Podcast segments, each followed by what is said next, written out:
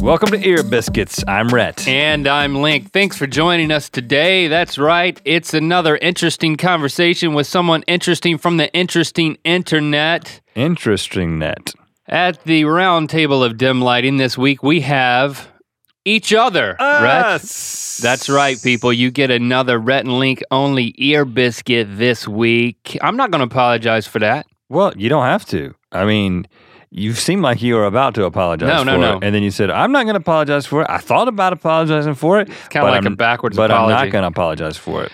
Uh, we've got um, some dark chocolate here that I will be eating as we have this conversation. that I'm very much looking forward to. I, I think that, Rhett, I know you're going to enjoy it, but I think that uh, y- you're going to enjoy it out there in your in your ear cans or your. Uh, Your ear cans. or in your car or i like to imagine you wherever you are uh, being transported to another world you're, it's like you're sitting here at this table with us so you, you, it's like you're the guest today but you're silent But somebody out there is on a bus. You're on the bus. You get on the bus every single day. wearing ear cans. You got those ear cans on, and you're like, all right, time for my biscuit as I go along. And you're making eye contact with the guy across from you right now who also has on ear cans. He's listening to another podcast. What I want you to do right now is I want you to pause this. I want you to take your ear cans off. I want you to go. I want you to grab him by his ears, pull his ear cans out, and say, What podcast are you listening to? And then he's going to say, uh, Something else. And then you say, You should be listening to Ear Biscuits. And then just and give him your He's- ear cans He's going to start to try to say something, and you just put your finger over his lips and say, shh, ear biscuits, and then go back and sit down. That's how we spread the word about ear biscuits, one Awkward. creepy interaction at a time. okay it, here's what i've decided to do in this uh, link only ear biscuit this week um, I want to explore a phenomenon related to you, Rhett. Um, yeah, that's me. I'm here. and this is a this is a fascinating phenomenon uh, in how your brain works, how your life works. I Oh, guess hmm. um, that not only have I noticed this, but You've piqued my interest. your wife has chronicled this.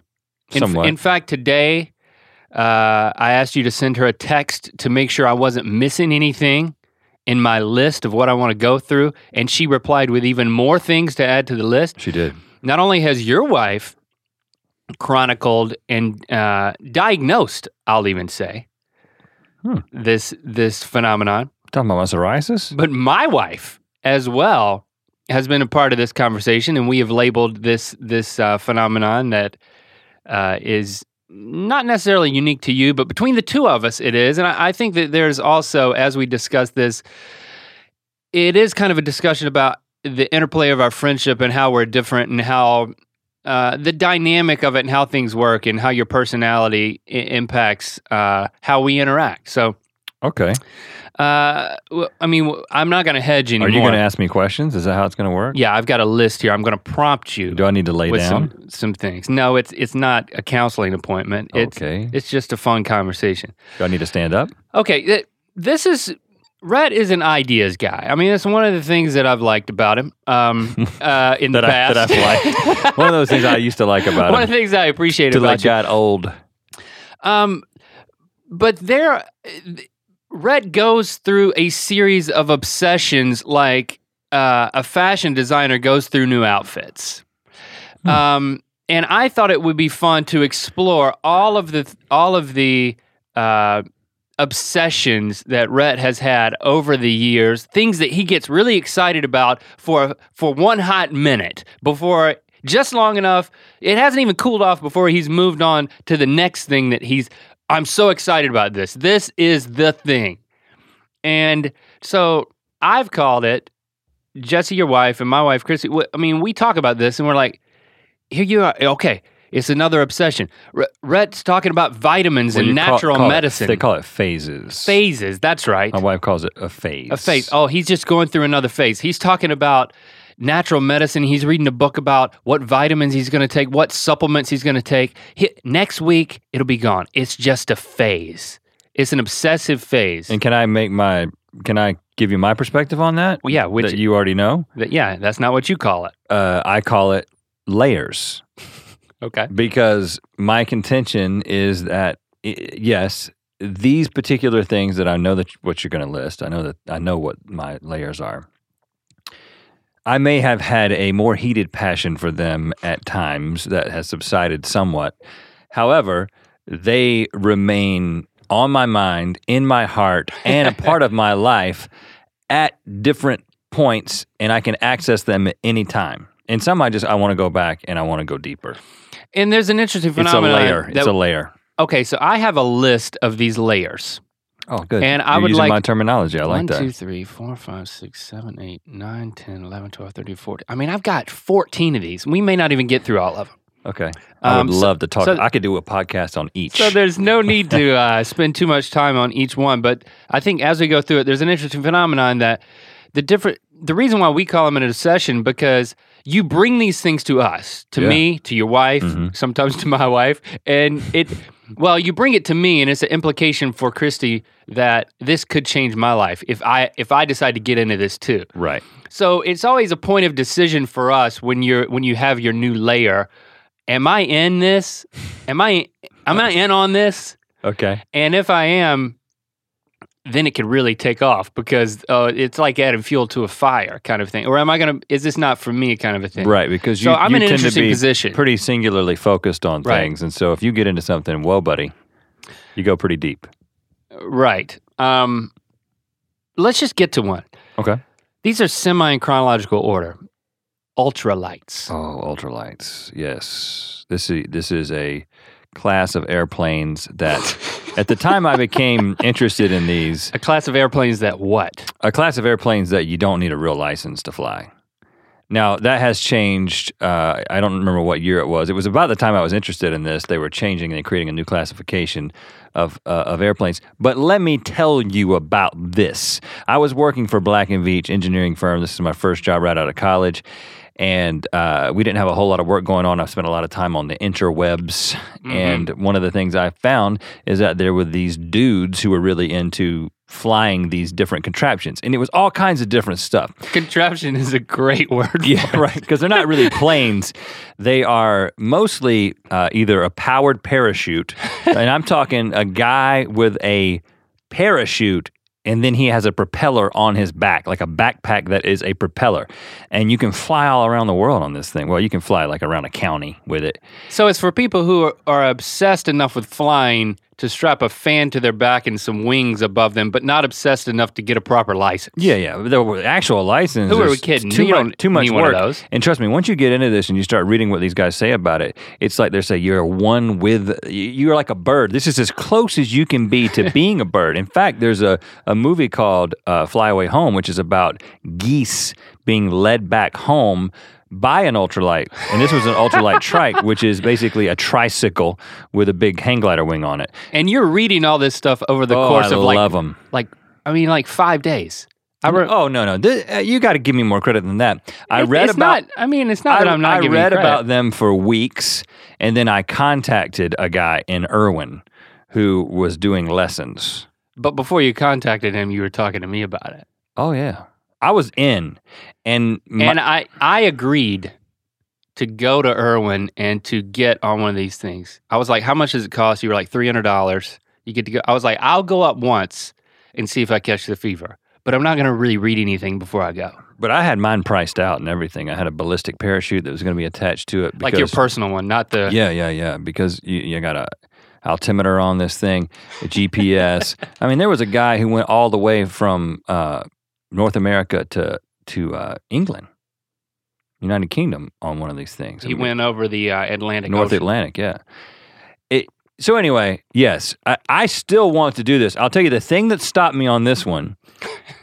the thing that stopped me on this one was the fact that I'm a family man, and that uh, every time I got really close to doing it is when I realized that you know this is how John Denver died. You know, Was it John Denver died in an ultralight. Yeah, really? Mhm. I didn't country, know that. country roads take me home. He apparently Straight ran, down into the It ocean. ran into I think it was the side of a mountain probably because of Rocky Mountain High. Oh, that's what Is that it too is soon about. to joke about John Denver's death? I think it's okay. okay. Um, I don't think I don't think there's anyone who's like upset right now. So I was just like, okay, this may not be the best idea. So you put pause on that one, but, But- that's a layer because you might could dig. I you am might could unearth it. At any moment, I could get right back into that. I am so close. They do it out in Ventura County. Hmm. It's it's it's the place to be. Yeah, it's amazing. Well, we're at a point where if it can be an episode of Good Mythical Morning, um, and I don't have to pay anything, I'm very much in. But I am a family man, so I mean, when the rubber You're meets not the gonna road die, man. or, or doesn't meet the road anymore, I really have to think about that. You're not going to die. The technology has improved over the past decade. Here's another one: chiropractic.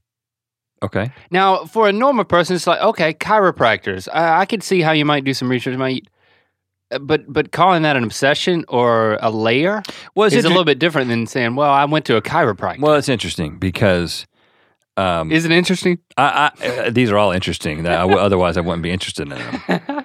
But I will say, uh, I don't believe. Uh, I think a lot of stuff is pseudoscience, including a lot of chiropractic medicine. Hmm. This whole idea that your uh, the alignment of your spine will improve every part of your well-being. I, I don't. I, I think that that's wishful thinking, and I don't think there's uh, actual scientific support for that. However, And there's, but there's no need for them to push it that far because there is something there. Right. I, I, I- right. I, I just want to be clear that I went to a chiropractor who I, I do believe that there's a, a certain portion of chiropractic medicine which is definitely legitimate medicine. I mean, they do they do X-rays of your back. They do manipulation to move things. They know the stretches and strength exercises and that kind of thing. You know, I got a bad back. I've had a bad back since I was in high school. So starting in college, I got interested in this, and I was like, this could be my thing. You know, I could go on a regular basis. And I think in my day, I've seen three or four different chiropractors.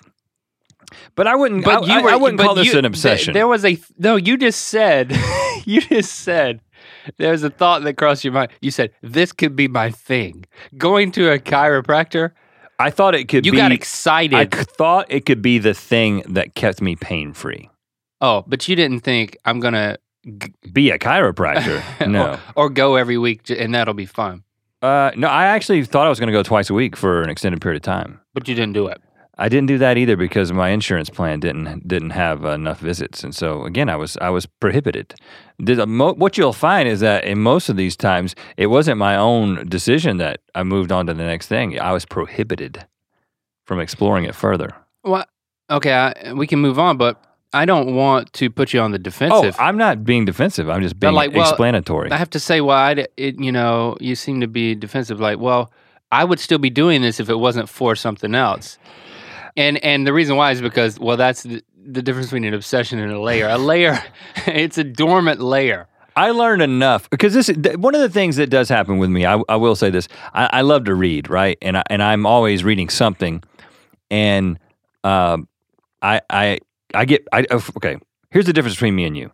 Right. Well, there's a lot of differences between me and you as we've established, but it, it, our reading habits are very different. right. I'm currently reading um, eight books. Right. Like if you look at your bedside or maybe your Kindle, if you do it that way, there's like a stack. Like there's a physical stack by your bedside, right? Well, but you know, I do I read on A I- digital I- stack now. right? Exactly. I have my i photo, uh, iPhoto, you, my, uh, you read pictures. iPhone, iPhone uh, library. but for me, like And, and, and but, I- Three- I- but I will say, let me finish. I, I have not finished any of those books, and it is very likely that I won't finish the majority of them because I get the idea of the book, and I'm like, all right, I see where you're going, buddy. I'm on to the next book. And for me, if you look at my bedside or my Kindle, there's only going to be one book on my bedside or one book within the Kindle, even within the Kindle. Like I'll clean them off because I don't even want to see another book in the Kindle that I could read. You're joking. When I read, um, Just don't click on it. When I when I when I first got the Kindle, first book I bought was Game of Thrones. Right. Like two and a half years later, I was uh, reading Game of Thrones. Like I read all the books, but I was Right. committed. I'm going to keep reading Game of Thrones and nothing else until I have exhausted it. And I read I, haven't watched the the television show, but I've read every single page of of the books because I just want. Once I got there, I was committed, and I actually felt an obligation to keep doing it. Like saying, "Well, I get the idea. I'm gonna move on to the next thing." Something I don't know, and I think this is a problem for me that I'm like, I can't move on. Well, but a narrative work like Game of Thrones, I mean, you. I, I'll admit, I read half of it and quit. You can't get the idea because you got. I mean, you don't know how it ends. I, I read. Well, mo- it- it- it never I- ends. I, I read mostly nonfiction, and a lot of times you can get an idea, right? But Well, I moved on with Game of Thrones, that. it's just like, man, this is a long book. It's very good. It's very long. I feel like if I if I commit every night to reading this book, there'll be like seven other books that I can't get to, and so then I get, uh, you know, I get distracted and I go to these other books. Well, interestingly, once I ran out of Game of Thrones, I started reading like some nonfiction, and it was most I can't remember what it was, but it was most likely something that you were reading at the time that you were talking to me about. So then I just picked that up and started reading well, I, it. yeah, I started Game of Thrones. and was like, this is awesome, and then you read everything, and I'm still halfway through the first one. Right, and then you recommended Years later. you recommended another book, and I can't remember what it was, but I guarantee you, I read the whole thing just out of sense of obligation. Huh? An obligation to the author or an obligation to yourself? Because they, you know, they don't keep up with whether or not you finish the book. I can't even say.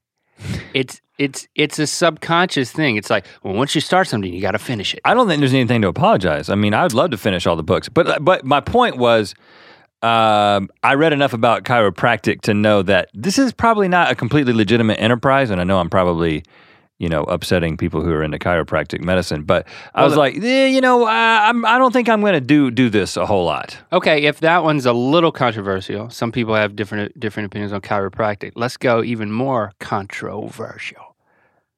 Guns. Oh yeah. hmm You had a you had a guns obsession. well, eh, that- that- It's a little strong. M- my uh, my father-in-law um, took us. Well, okay, my father-in-law has always had a bunch of guns, right? You know, and he's a guy from the the the, the south, and it's not uncommon. To, My uncle's a hunter. I mean, he's got cases of uh, behind safes. my of father-in-law is not a hunter; he's just a gun owner, and I, A and collector. J- just yeah, he's just a guy who has a lot of stuff, and one of the things that he has a lot of is guns. and uh, this is really funny because uh, I'm going to say this in a way that is as sensitive as possible because it's in reality it's very it's hilarious. Um, my sister-in-law fell in love with Chris, my brother-in-law, who is half Palestinian and half Lebanese. She has since been married to him for 15 years or so. Okay. And uh, but right at the beginning of their relationship, we a a typical Middle Eastern family. When you meet one, then you meet everyone, right? So we met Chris, and then we are immediately introduced to all his cousins and aunts and uncles who lived in the Raleigh Durham area. Okay. And um, this, keep in mind, this is now. First of all, all of them. It's not like any any of them are terrorists, but but, but this was right after 9-11. like right after 9-11, like le- legitimately, like with, like nine twelve. within the year, within the year of 9-11.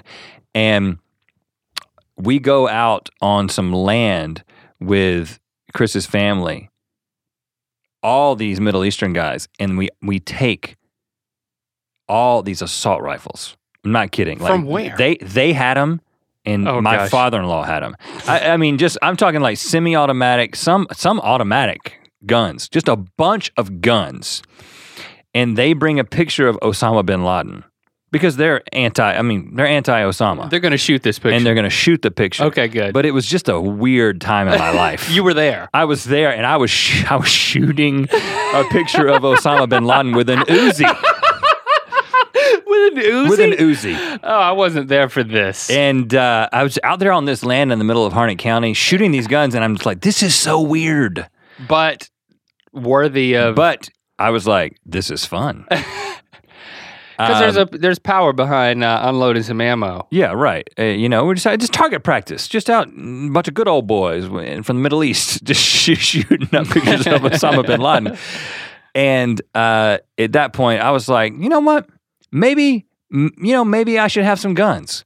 You know, and, and again, if you're if you're not from uh, the United States and if you're not from the South, it I I've no, one of the things I've learned in doing Good Mythical Morning and, and being on the internet and seeing all the comments from people people have no they don't understand gun culture in America, and I don't blame you. Okay, so it's it seems crazy, um, but I got a gun. I went to a Uh, you went to a gun show. I went to the gun show at the NC State Fairgrounds, Dorton Arena, and I bought a 38 Special, which was a cop revolver. So we're talking about. I didn't get an Uzi. I got a revolver. It's it has six bullets at a time and they revolve. Yes, it's an old style, Old school. kind of thing that Roscoe P. Coltrane would would have had in his holster on Dukes of Hazzard. Or Roscoe P. Coltrane. Coltrane, P. Coltrane. That's what we used to call him as kids. Um, Well, but, if- th- but this, and, but this, and, and this is where it in- you, this is where it intersects me because you come back and you're like, I got a, I bought a revolver, Mhm. and let's go into the woods and shoot it, and uh, you should get one. oh yeah, And so here's my point of decision. I'm like, well, how much is it? That's always my thing. It's like, well, how much? I know you're into this, and that means I'm going to be into it. How much? How much is my wallet going to hurt? and I realized that my uh, my grandfather had a 357 Magnum as a sheriff's deputy, right. uh, and he Smith and Wesson. he had passed away a few years earlier. And my I asked my grandma, could I have his gun for mainly for sentimental reasons, but then also to to have something to shoot whenever we went out into the woods Yeah. and did some target practice. Yeah. And I got that thing, and I went out there that one time with you, and it was fun until I had to fire the thing, and it was the it was it was uh it was scary to me. It- but it wasn't fun to you. It kicked like a mule, man. Yeah, and, because you're you had a 357. You- You had to step up from the from the 38. Um, so You- I well, you had a, it was a Magnum. It was a 357 Magnum, smaller bullet, smaller caliber, but uh, more gunpowder. Um. Okay. I I didn't I didn't hate it, but I was really bad at it, and it was kind of there was quite a jolt to it. So it it didn't take with me. It didn't take. Well, I will say it didn't necessarily take with me either. I never bought another gun, and I haven't shot that gun um, in 10 years. But I still know how to, and I'm ready at a moment's notice. okay. So should I move on to the next one on the list here? Um. Now this one's related. Crow hunting.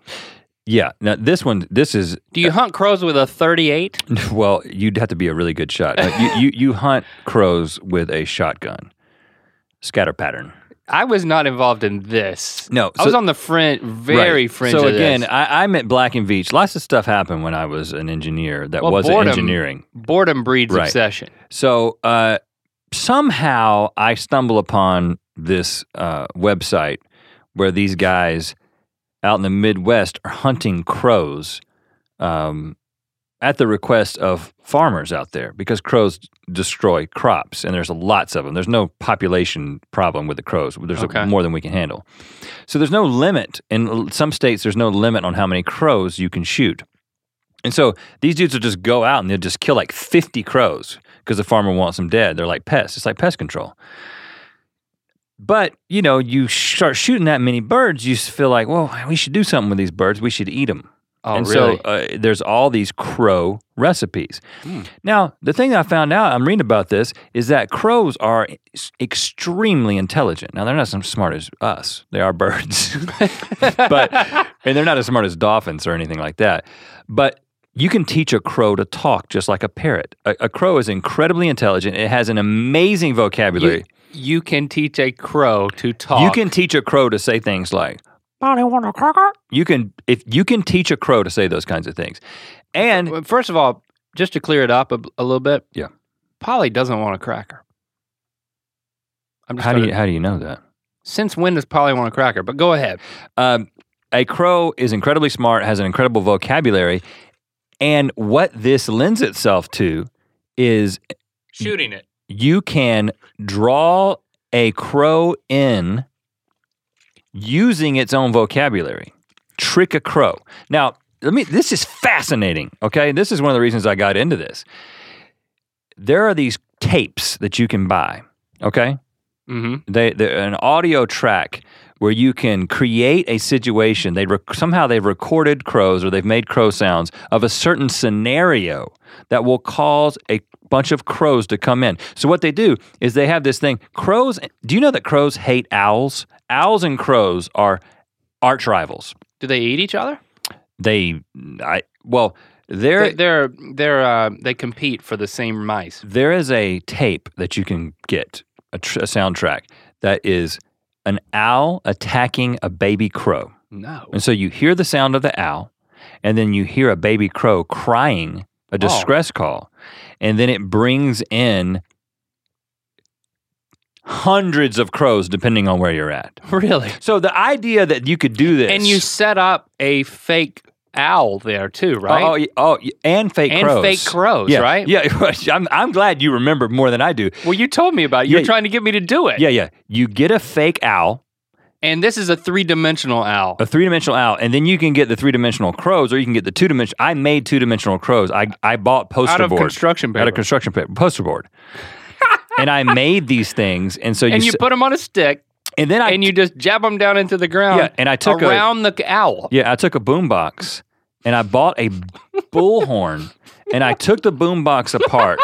I wired the boom the the uh, audio the audio wires instead of going to the speakers in the boombox. I wired them directly to a bullhorn, and so I could play it really loudly. If you ever wonder if your boyfriend, husband, or acquaintance is bored and you see him building crows out of uh, poster board and booming crow sounds from a boombox, your answer is yes. Okay, so but again, I'm going Channel that man's energy I'm somewhere. going to disappoint you. First of all, again, yeah, y- so you build all this stuff. You go out. You set up the scene. I go you out- blare the crow sounds. I go out with a, a good friend of mine from work, Sean Collins, and uh, he goes out there with me, and we didn't know what we were doing. We expected dozens of crows to come in. We had like one crow come in, and he knew, and he looked down there and he was like, "That's poster board," and he flew away. We shot at him. Did he say that in. English? Was he taught? like, "That's poster board," and so uh, I never killed a crow. Uh, I'm sure that's a relief to those of you who were worried about how many crows I was going to kill. I never killed a crow. well, And they're then, so smart. And then it it because I'm just not good at it, but I was so interested in it. Here's what happened, and this is a this is a a, microcosm of what has happened with me and you in a number of a number of times. Sean Collins, I, I left Black and Veatch, uh, and Sean Collins we had just done it with me. Had just done this crow hunting. Uh huh. He carried the torch, and he became like an incredible crow hunter. Crow stalker. This dude, he you you gave him your boombox, didn't you? I said, you can have it. And he got other dudes into it. And I don't know if they still do it to this day, but there was like a little community of guys who were like holding in down your the wake, fort. man. In your wake of obsession, He was you like, created a covey. you bought the tapes, you made the contraption, you made those things out of poster board, you've got the owl, let me have all that. And he still does it. Well, I like to think that he still does it. He's like got his own reality He's, television he's controlling show. the crow population of North Carolina. Crow Man. Uh, But that was that, that was that was and, and, and you know this. That what happens is Oh, I get interested in something, and if there are if there's stuff associated with it, you get the stuff. you got to get the stuff, or you got to make the stuff. yeah. That's when something really gets me. If there's stuff involved, because I want to get that stuff. Oh, you get. Oh, wait, wait, wait. You can make crows out of poster board. I'm in. it's like really. Okay, here's another one on the list. I got to get back into that. It's probably illegal in this California. is not healthy. I should not be. it's like I'm conjuring in the over the course of an hour. I'm conjuring up your emotions associated with every single layer at once. Like Yeah, you, you're gonna you're gonna explode. I'm not going to go to sleep tonight. I'm afraid of what you're gonna try to get me into in the morning. Okay. Okay. Uh, next on this wine pairings. Yeah. Wine pairings. Yeah. Uh, I, I'm a fan of wine. You know that. I like to drink it with my meals. Well, yeah, I mean, I've seen that you've had a glass of wine. I would never call you a, a fan of wine or a wine aficionado. But I got close to becoming one. but you thought you thought about what it would be like if you became close to coming becoming one. I Once I figured out that there was this, there was a whole world of of of people who experimented with pairing wine with food because that, Yeah. that's when wine really opens up, right? When you start pairing it with Does it? food, and um, That's what the menus say. Yeah, but and, and you know there are no rules. You, there used to be you had to eat this kind of meat with this kind of wine or that's what. But and there are no rules. It's whatever tastes best to you. but interestingly, uh, there there were these apps in books even before apps. There were books that suggested wine pairings, and I got a, I got a little obsessed. I, I, I did think, oh, this is this is something I could get into. Again, if there's if there's something you can But- learn but and something you can it? buy and something you can do, I'm in. What about it? It was great. It, it- and you know, I, I don't, I don't. But the fact, so what about it? What I mean was, you were intrigued by the fact that you could take this certain, you could take a pork chop and you could buy this wine and you could consume them together and experience Something, something, something, Something. better, something better. something better. yeah, you know, I grew up drinking milk with spaghetti at my house, you know. But it's just like, no, you get this right wine and they interact. There's, there's synergy happening in your meal. right. I'm laughing. I know this is true. I mean, I, I accept this. But so what happened? Well, what happened was, is you know, that's a rather rather expensive hobby. and Oh yeah, I mean, uh, pork chops are expensive. and you Much know, less the wine. and honestly, you got to have somebody to do this with. You know, my Sure. wife is not a big wine drinker. She doesn't she she doesn't really enjoy wine. And so you buy a bottle of wine, you break it open and you're the only one drinking, you're going to it's going to be over pretty soon. You're going to be asleep, you know? and so um I you know, I we we have some wine, we drink it occasionally, try to make pairings, but it just I, this is a, this is the thing, and I think this is where we're going with this. I'm kind of processing this okay. if you I get interested in a lot of things, but if I'm going to Really? stick with it, I got to have a partner. I got to have either you have to get into it or my wife has to get into it. hmm And if neither one of you get into it, I'm probably going to move on. Yeah, I and we know that, and we don't take that lightly. But that's not going to stop me from continuing to get into stuff. no, I mean we like to make fun of you, but I mean what I tried to say at the beginning was I appreciate. I, well, I said I appreciate. I, I said I appreciate it, but I appreciate the fact that you're an ideas guy. I think this dovetails with that. That I would be content to just live my simple little life and do my simple little routine and make make the crevices in my brain deeper and not form any new connections and to my own detriment. Hmm. I don't like that about myself. So I like interfacing with someone, let's call that person you. That- that's uh, that's me. uh, who says, okay, it, it is exciting. So, okay, if I don't like this thing, well, he's going to present me with something. And that's exciting. And if I don't like it, well, I can say that and because there'll be something else next week. True. And it's This great. is true. Yeah. So, uh, And if you I- ever- this is a good arrangement. And if you ever get interested in that thing again, like if we go through this list tonight and you're like, you know what, I'd like to get back into wine pairings, I'm like, buddy, I got the app. I'm ready. I need to, I need to re-download it, but I've already layer. bought it. You've got to unearth that layer and, Yeah. and bring it. You've got to toilet to the I have surface. to expose that layer. I would love to have. I mean, I I had some dark chocolate, and uh, you know, I'd love to pair that with some yerba mate. I'd like to get real experimental with this. Okay. No, but I, I'm open to that. But let's move on. All right. There's plenty to go. Um, fossils in geology. Uh, th- now I want to say that this is something I've never lost interest in. This. Okay. Um, I've been interested in geology ever since I took a class in college. Ever since Ted McKinney gave you a uh, an arrowhead on the uh, Royal Ambassador's hiking trip.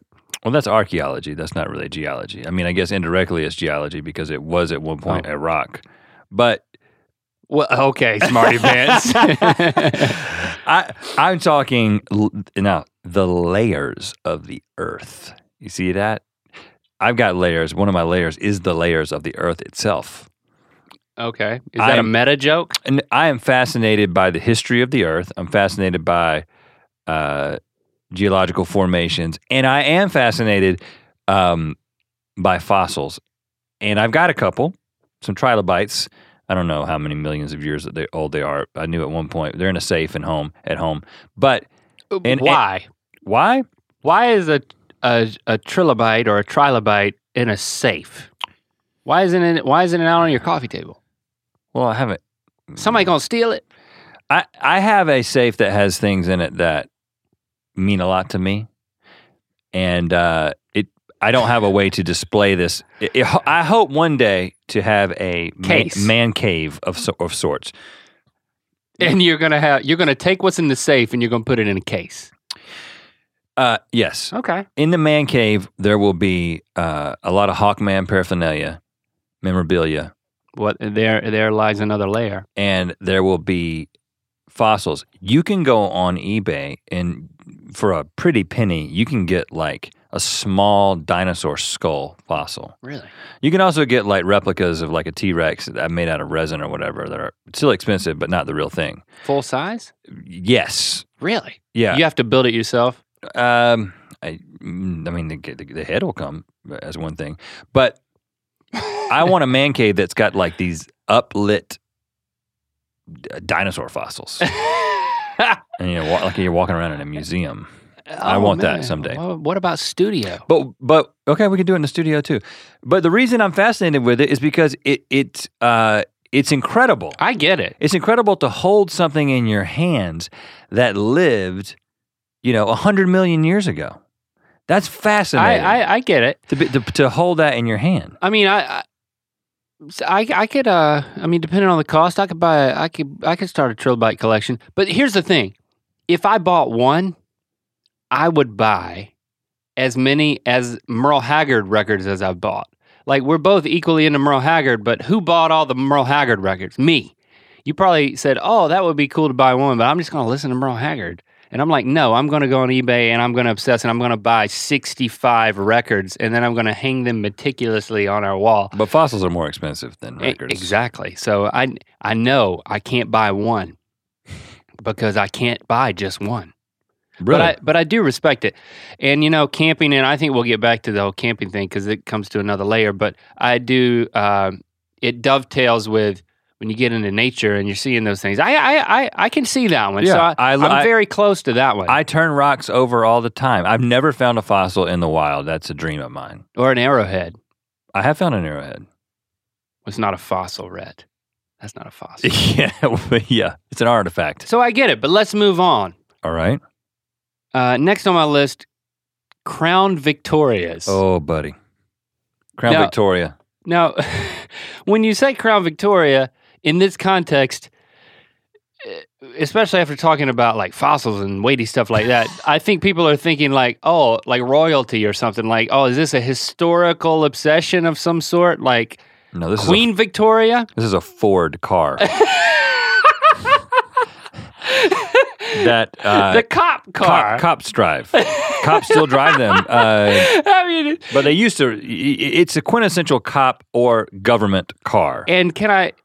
Mhm. What what what you, the listener, is thinking right now is how could anyone have an obsession? It's like okay, I get fossils, wine pairings. Yeah, there there's people who are really into these things. you can read books about this stuff.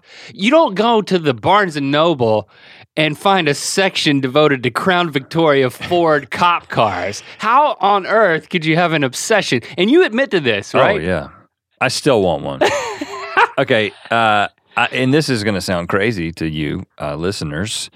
Uh, I actually back in the early two thousands created a savings account, a money market account. Back when ING Direct, remember that them? They Capital One bought them, but Okay. you could start a money market account back when money market accounts could actually generate some some interest. And um, there comes a point. It's always like I'm going to save some money for something. Uh, what is it? And what could that be? And Well, let me figure it out. it came time to name the account, and I named the the account Crown Victoria Why? because I wanted one. Okay, now why did I want one? First of all, so you were saving up to buy one. Was- it, I think I called the, the account Crown Victoria slash vacation. It was like we need to save some money. We I got to get a car at some point. I got to get a new car at some point for myself because you know I was driving that old Cadillac. You remember that? Yeah. I drove that Cadillac that I had to buy the heater that you plugged into the AC adapter, yeah. the cigarette lighter. no, you, you cigarette lighter. It was a cigarette lighter heater, I drove a and Cadillac. it was down by your feet. yeah, it was. The, that was really cold. that is that's safe. I, I drove uh, a Cadillac DeVille. It was burgundy. Burgundy, four door. and uh, it, the heat and the A- neither the heat nor the AC worked. So I got this thing But that the you cigarette plugged. lighter the worked. cigarette lighter worked, and it blew like a really weak stream of hot air onto like one foot. the, The foot that was foot. the gas foot. and so I needed a new car, and uh, I saw. I started reading about new new cars, and I was like, I want a big car with a big. I always wanted a car with enough legroom, and I wanted a sedan. I like a car, uh, the way a car drives, and I want a big trunk. you you have those three requirements. Next thing you know, you're looking at Crown Vics. Also, but you, you like Google these things. oh, and then I find I want a car with leg room, head room, and room for my heater by my gas foot. what I found is that because these are government and police vehicles, that you can get them in auctions. So you can go to a police auction and you can get a Crown Vic that still is black and white, just like an old cop car, but doesn't have the lights on top anymore. And that seems to me to be a bad thing Now, okay, yes, because you're on the interstate and then I- everyone's slowing down in front of you. I thought many, yeah, but it's a little bit of a power trip. oh, because and- the guy slows down and then he moves over and then you go past him and you're like, I'm not a cop. I'm just a dude who bought a car at an auction. gotcha, sucker. It, it and also, then you're telling me about the chain drive. it has a no, it has a chain belt as a, a chain timing belt, as opposed to a, uh, a rubber timing belt which wears out over time. It has a chain. So these things are just indestructible. That's why cops have them. You can just go. You can chase people through rivers. You can go through creeks. You can spin out in the middle of the median, and they're just indestructible cars with a lot of legroom, a big trunk. And a lot of horsepower, and so I, I, I really wanted one. And my wife thought it was ridiculous. Again, I, a lot of these things have been temp- tempered by the people in my life, and that's one of them. My wife was like, "I don't want you to get an old cop car. What are you crazy?" But you know, we did interview a guy. You remember this guy we interviewed uh, not too long ago for some position. I can't remember what it was, but we didn't hire him though. we asked him what he drove, and he said, "I drive a gold Crown Victoria." It was like a former taxi. And I was like, "What? No, it was. It was just a gold. You gold. almost hired him on the spot. yeah." And so, and, like I could see it in your eyes. and, and then he said, uh, "I said, really?" And we talked about Crown Vics for a while, and then he was like, "Yeah, you want me to drive by the front of the office on the way out?" I was like, "Heck yeah, I want you to." And so when you drove out, I mean, we didn't hire him, um, but, you got a thrill I when he drove by. so close because of that Crown Vic. Okay. wow. Can we take a moment and just think about what just happened? um, I'm glad that you uh, owned it. Uh, what car did you get when you didn't get a Crown Vic? Side note: Scion. You got the Scion. Yeah. Which now I drive a Scion. Mhm. So there you go. If uh, I drive, we got a follow up Scion to that one. Because, And you know why I got it? Because of the headroom. And the legroom. Unbelievable headroom and legroom in a and you Scion got xB. it. You got it on auction. Uh, it was a it was a total. Yeah. Next on the list, I don't remember this one. Sailing. Yes. Still fascinated boat? with sailing. Just last night, I was looking at a book that my wife bought for me a couple years ago because she knows I'm fascinated with this. Um, Sailing Around the World. This is a book where a couple goes around the world and they document, they're, they're photographers and they document every location. They went around the entire world. It's absolutely amazing. The reason I got into sailing is because I did some research on what my name meant McLaughlin. And McLaughlin means master sailor. And so Really? I was like, boy, I got to get into this because I it, I got to live up to my name, be a master sailor, and just the idea of a sailboat that could go anywhere, untethered, go around the world, go meet new place, new people, and new places. I've always been fascinated with it. As far as I got on this one is I bought a few books. I read a book called Sailing Alone Around the World, which is a great book. You want to do it. that? I no, I don't want to do that. I'm a little bit of an introvert, but I but I don't want to sail alone around the world. You you want to go? We can document the whole thing. It's going to take a long time. I mean, with the right sponsor, I might be willing Okay. to do it. Uh, Red Bull. I don't know why. Or what about like sailboats? Okay, some sailboat. Sailboats.com. probably won't pay for it, but I'm fascinated with it. And as far as I got with that, I would like to take a yacht around the world. How No, about that? well, that's pollution, man. It takes gas. It costs money. Okay, okay. It, the sailboat is beautiful because it, it's powered by the wind, uh, and um, the the furthest I got on that is I took a sailing class at Harris Lake. Remember that? Remember that lake? Uh, well, I remember the class, Rhett. And I think what you mean by class is like a three hour introductory Yeah, introduction to sailing. orientation. yeah, intro to sailing. You, there was no, a class is something you go to and you leave and then you come back to it on a scheduled basis. Well, I took a cl- a, a class, You one rented- class. I went to class one time. You you I, they sailed me around. There wasn't a lot of wind that day, but they but they let they let us go around. now uh, just as I've got more on the list, but just as a side note, it occurs to me this phenomenon that we're exploring.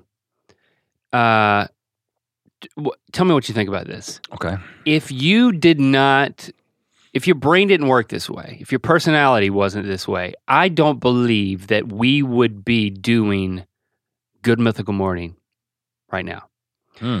because i remember that the impetus for doing good morning chia lincoln was let's just I, I- let's just come in and talk about stuff every morning and let's just see what happens and it was just like a, we were in between projects Right. and we had a certain we had a couple of months It was an experiment. we had a couple of months and uh, we we on the way into work every morning you would always have something to talk about because well for this reason there was always something you were thinking about and then it, it was like why do we, why are we just having these conversations We should bring people into let's, this. let's bring people into this.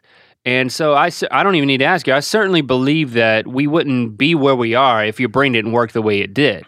Now, I, you know, I'm going to own some part in this too, but I do think that, I mean, it's it's an interesting phenomenon that that was that it kind of gave us the blind confidence to say we're going to every morning we're going to literally show up, turn the camera on, and just talk about something because the you always had something that you always had three things. Oh, well, I'll just pick one that I can talk about. You know, I've Mhm. always and I've always got an opinion about it. So that gave me right. confidence. to Say, okay, we're just having the same conversation that we had rolling into work. We're just going to have it when we get to work, and we would actually be silent on the way into work and save things for that conversation. And I'm glad that we did that. Um, but my question is, are some of these things you're defensive? It seems defensive to me when you're like, well, I only took one class and then, you know, I haven't sailed since then, but I still have that book and I read the book last night. But is there part of you that the validation is not really in completing things, but is there something about just being able to talk about things? Is there is there an ulterior or at least a side motive? Maybe that's the same thing. If the main motive is you're you're interested and you just have passions that wandering passions, but there's a side thing that's like, I just like to know things. I like to be able to talk about things. I like to be the guy that knows just enough about a lot of things to talk to anybody about anything. I is can, that a motive? I can honestly answer you that it is not. it's not. It is not. I um, I'll admit my faults. I have many. Well, I, I don't think that's a fault. No, no, no, no, no. What I'm saying, I, I will admit my I admit my faults, and I have many. But no, I don't. I I don't like being. I, I don't like seeming like a know-it-all. I know that I, I come across that way because I do have an opinion about a lot of things. And I don't But- even know that, that I, but- that's not what I was. I wasn't saying, do you want to be a know-it-all? I'm saying, do you like to engage people and be, no, be a guy to, who can? I love to talk to people about a lot of different things, and I like to be able to contribute in different conversations about different disciplines and different interests. But I really think, you know, that thing we did earlier this year where we did this personality evaluation with Jason Jaggard, and my number one thing was futurist, yeah, um, meaning my mind is always in the future, and I actually spend more of my time thinking about anticipating things. I, I spend more of my time in the future than I do in the present. I actually have a very difficult time enjoying anything in the moment. Hmm. Um, and I think that it, the thing that you'll notice about most of these things is that they are somehow related to an experience that I kind of create in my mind. And I think one of these days I'm going to fly in an ultralight, and that's going to be fun. One of these days I'm going to sail around the world, and that's going to be fun. one of these days I'm going to kill a crow, or I'm going to pair the perfect wine with that There are experiences that I set up in my mind, and I think that I'm going to have experienced some sort of satisfaction. And so I actually I begin to anticipate the satisfaction. I anticipate the fulfillment uh, of these things, and so then I learn about them because you need to know what you need to know about these things in order to experience them in the right way. And then what ends up happening is that life happens, right? You end up being normal. You know, I can't be a guy that flies in an ultralight and sails around the world and has a Crown Vic and crow hunts on a regular basis and all these other things because it's just you can't do that. There's only so many things we can do between the work that we do and family life. So a lot of these things are just passions, they're just interests. And I'll just read a book about sailing and think, well, maybe when I retire, I'll actually do that. So I, I honestly think it's just my disposition is future oriented. And so I'm interested in these things not because I'm waiting for to wait to go to a party and talk to somebody who's a sailor and be like, "Oh, I know all about this. Let me tell you about the Seychelles. I've read about them. You've been there?" I, I think that's an interesting dynamic. I think it's in, an insight into you, or maybe um, a misconception of you that people would say, you know, for someone who has always something to offer or a detail to offer, it it is okay. You could say he's being a know-it-all. Maybe he's not. I'm not saying you are a know-it-all. I'm saying people could say he's being a know-it-all. Okay, um, but I think it's interesting to find out that if you if that's your honest, what's honestly driving is just in, uh, well, what you just said. It kind of it it dissolves that at least a little bit. Well, and I and I will say that, and we've learned this being friends for a really long time and working together for a long time, is that you begin to see people ask, why are you guys, how have you guys been friends for so long?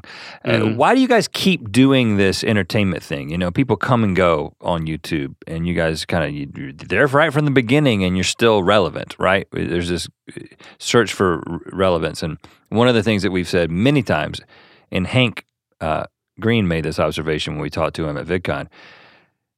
A lot of times when you look at people who have been doing something for a while on YouTube, it's it's a partnership, right? And so there's this dynamic that's like, I'm going to be interested in a, lot of different things. You are going to have a sense of follow through. So when we decide to do something, it's going to happen, it's going to land, it's going to be finished. And that's not something that we could have ever anticipated or planned. Um, but I think that the reason that we have an idea that gets completed versus just a bunch of ideas that never actually come to fruition is is is that is the partnership. Um, and so you know if you're if you're thinking about trying to do, I, I just I don't think that you can. I just don't think you can do it alone. I mean, I certainly can't imagine it. Um, I'm going to list out a couple of other things here, and we'll pick the ones that you want to talk about. But I will say one last side note in this is uh, a byproduct of your ph- this phenomenon is I think that people ask you things like ask your opinion because they assume that you're going to know something because you know about things that you know about. People end up asking you these things and there's a lot more of a opportunity for you to hone your ability to BS a great answer to things. Oh yeah. So I observe that as a byproduct of this whole thing. Or could that be the motive? I just want to I want to know enough stuff so that I can BS my way through everything else. Of course that's a no. I'm just I'm just giving you a hard time. All right, here we go. I've got one, two, three, four, five more things on my list. Oh, we really? didn't, you know, we're not going to talk about all five of these. I'm, I'm going to read them, and I'd like for you to pick one, maybe one and a half. How, how about I give you a sentence about each one, well, I want you to, and, I, and I'll dig in. We'll dig into one. or if you want to dig into one and then pick one to close with. Okay. So in in no particular order, I'll read these out to you, and you can tell me which ones you you're intrigued to go back to. After sailing, I have barbecue, hot yoga, hmm. Oh yeah. juicing, Okay. paddleboarding, Yeah. four wheeling.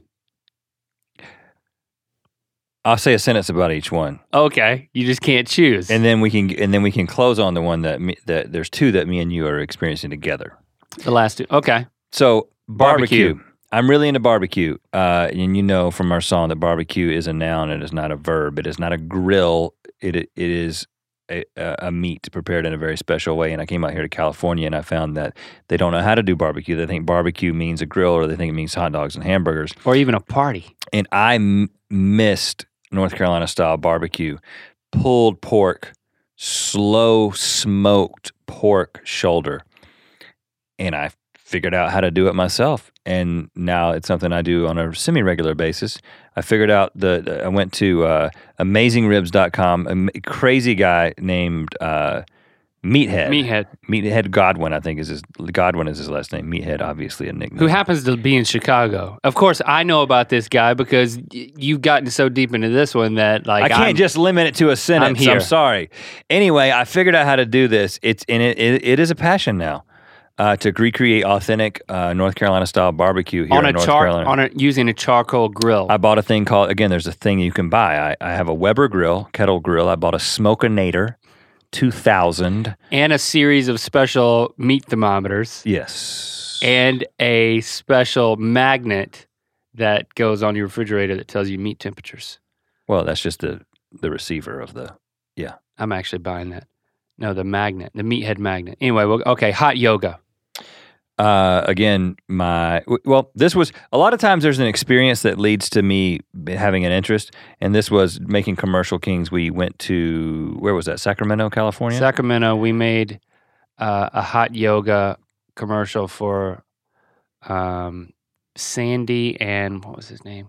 Well, I can't remember, but it was it was Rambo themed, Rambo slash A Yeah, Team themed local commercial with like a seventy eight year old man who is missing a finger. and this is a, a form of yoga called Bikram yoga, and there's a dude who's. uh, more than a little bit crazy who came up with this thing that there's these like 26 different yoga moves that you do under extreme heat like over 100 degrees and you go uh, and you a it's a two it's an hour and half hour and a half class i think and there was you know we did it with this dude and i was like this would be great for me i need to We do did it for the comedy, but then you come back home and you sign up for a class. Oh, I went to the class, and I went to the class a number of times, and then we did move. We did move to the other side of town, and I never went back to the class. You went to the class once and then you vomited No, I went to the class like uh, five or six times. and vomited five or six times. No, I- I didn't vomit. I got very close to it. Sounds fun. But- Juicing. But but here's how. But the- here's how. And again, I'm not being defensive. I'm just being. I'm just explaining things. I don't do hot yoga anymore, but a number of those yoga moves that I did in that class, I retain those. I do them every single morning for the treatment of my uh, my herniated disc problem. Which brings us back to chiropractic and how smart crows are. Yes. Juicing.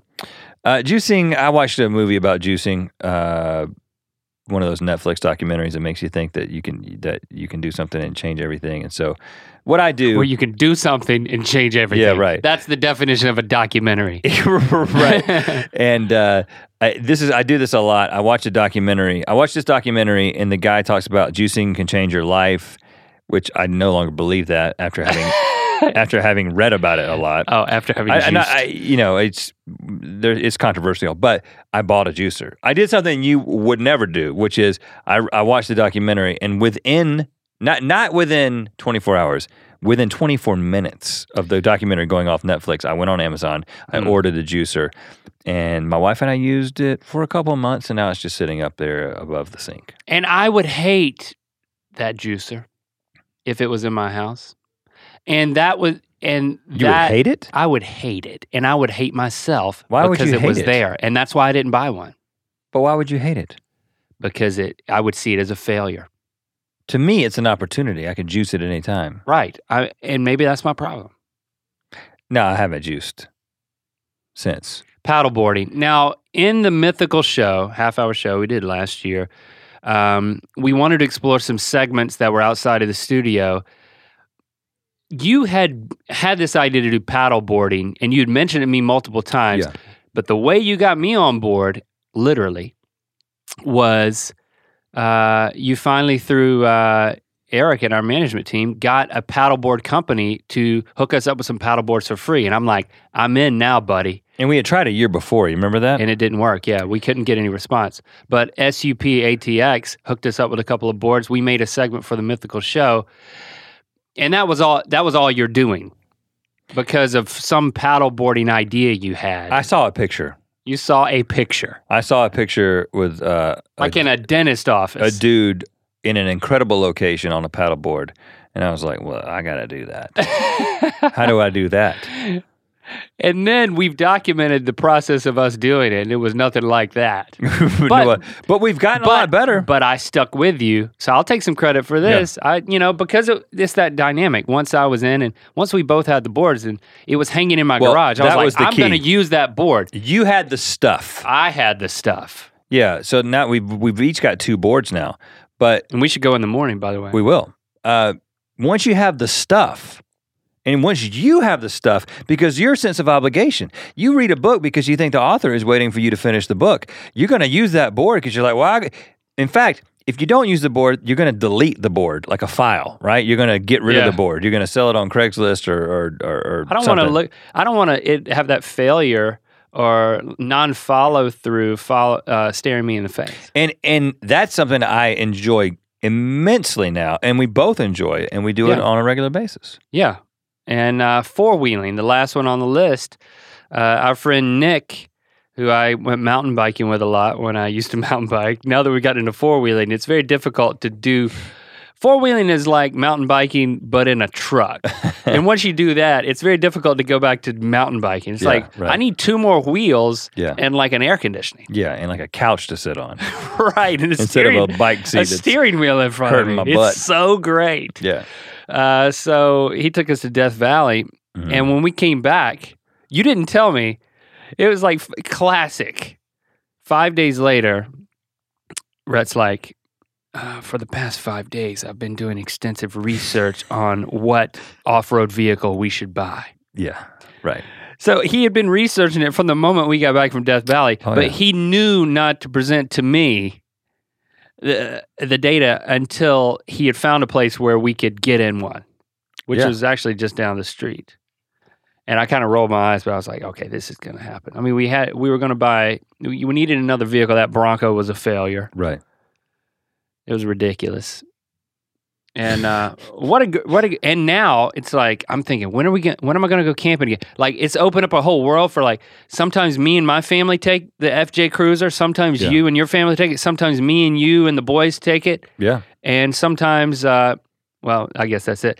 But you know it's it's opened up a world and that it's incredible. I would I love it, man. And I would never I would never have bought a a truck. That's not that that's ridiculous. And Right. it's totally worth it. But okay, but and so here's my question for you because we we were going to close this down in a second. Here's my question for you. Um. You, okay, I've eaten all my dark chocolate, so the, obviously there's there's mutual benefit to to this, right? Um, I bought the truck. Well, we bought the truck right, we went in together, bought the because truck. I w- thought we got if we get this truck, the next thing you know, we'll be like four wheel freaks. And now it's this thing that we can potentially potentially. But is that a word? Potentially, yes. I think so, yeah. Uh, In crow language. d- do it on a on a regular basis. It it do you think okay if, I, if you were to su- subtract me from the equation, I do not believe you say that if you were to subtract me from the equation, Fat, dumb, and happy. you'd just be sitting there. I would be not in- fat, dumb, and happy. I just I I don't think that's true. Here, here's why. I think that what happens is is that when you're in a, a friendship with someone, as long as we we've been in a friendship, you begin to rely on one another in a way that's just like okay, certain aspects of our job. I it's like see- don't develop strengths that the other guy has. I see something, I'm like, I'm not going to even try to figure that out. Like, I don't want to sit here and toil over this edit or this graphic or this thumbnail because I know that Link already has an opinion about it. And just let him do that. You know what I mean? I think that you end up develop you you you kind of embrace the fact that you're like that person's going to kind of handle this. So I think that you've kind of been like I don't have to seek new interests because I have a friend who's going to bring me a buffet of new interests on a regular basis. But I think if I wasn't in the situation, you would have ended, you would have developed your own interests. I, I don't think there's I, any I doubt. hope so. I, I hope I'm not. Uh, but I do. I have observed that there are people like that. So I know it's possible. Uh, and so I could I could be one of those people. Um, I don't know. Uh, d- does it matter? I mean, are you are you concerned about like my level of self esteem, or do you think it goes further? That I don't like think it has anything to do with self esteem. I think it just has to do with. Um, I, I just think it has to do with dis- a disposition. like do you think that oh, you should you shouldn't depend on me to bring everything to the table you should come up with some you should you should explore your own things is that it do you I don't even. it? I don't even think that. I don't necessarily think that. I think that if uh, I would have to, I would have to focus more on follow through. If you weren't here, and you would have to focus more on finding something new to be interested in. If I wasn't here, yeah i mean i certainly uh, so i don't know you know i don't know the I, I think there's ways for us still to grow to where we can't be, we don't have to be like we don't atrophy in a certain area. Like i don't atrophy because our entire lives don't overlap. I mean there's there's like take being a father or a husband there are things that are very much uh, those parts of our lives don't overlap near as much as our our work life and which dovetails to a lot of our hobbies like paddleboarding or or uh, camping or things like that that i i certainly shouldn't let uh, my, a zest for life and a willingness to engage potential passions atrophy because that will happen. You know, I want to be the type of father that does that, that inspires uh, creativity and a sense of adventure in my children. And so I think I think that is a good lesson for me. That okay, I've got the benefit of someone. Uh, let's just say that's you, who uh, can inspire me to be more of that in another circle, say with my family type of thing. And so maybe in the same way, the opposite for you that, you know, I don't know what that may be, fill in the blank. But Well, I, I, but I I do I think observe- that's I think that's the healthy one healthy application here. And I have another one too. But go ahead. I was going to say I observe this. You know, now that we've got kids, I observe this in my children. Most it is most evident in Locke because he's older, Mm-hmm. and Locke is just he gets he gets on something. And the funny thing is, is I never realized this about myself until I got older and started thinking about it. But Right.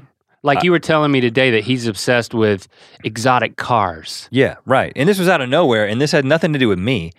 You know, I, I don't. I'm not Like just watching exotic you car know footage on like. YouTube. I like Crown Victorias and I like trucks that can go four wheeling. I'm not a big sports car guy, right?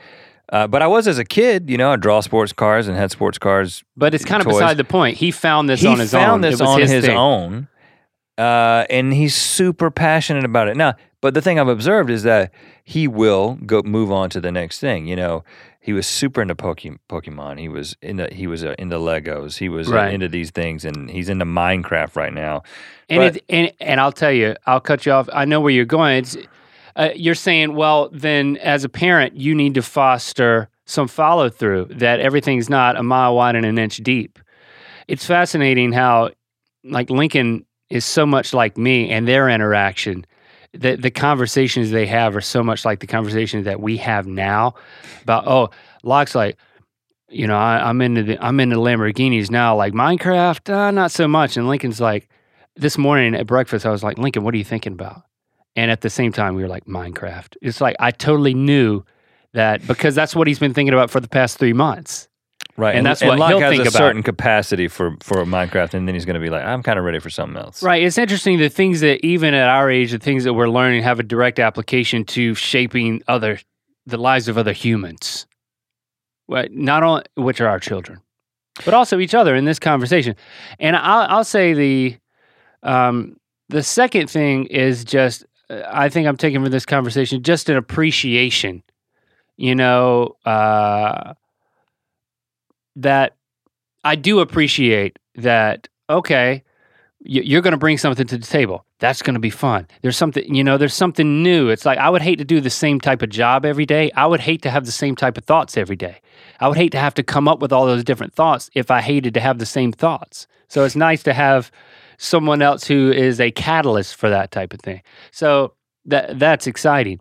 And I don't mean to relate it all back to work, but we kind of know when it comes to certain topics we want to discuss in Good Mythical Morning, who's going to take those things and why. And I think that there's certain fascinating elements of Good Mythical Morning that come through because of things that you're engaged in. I think we can sit here and have a conversation um, for the next hour about how, oh, isn't this so sweet? But we should probably wrap it up. I, it, I, and I, I would say, in in an effort to relate it to anybody who's listening, uh, Let's do that. I, I think part I think part of this is that, you know, if you're an Ear Biscuits listener, I would hope that uh, one of the things we want to convey is that, all right, you know, um, we're in our mid 30s. We're probably significantly older than most of the people who are listening to this podcast.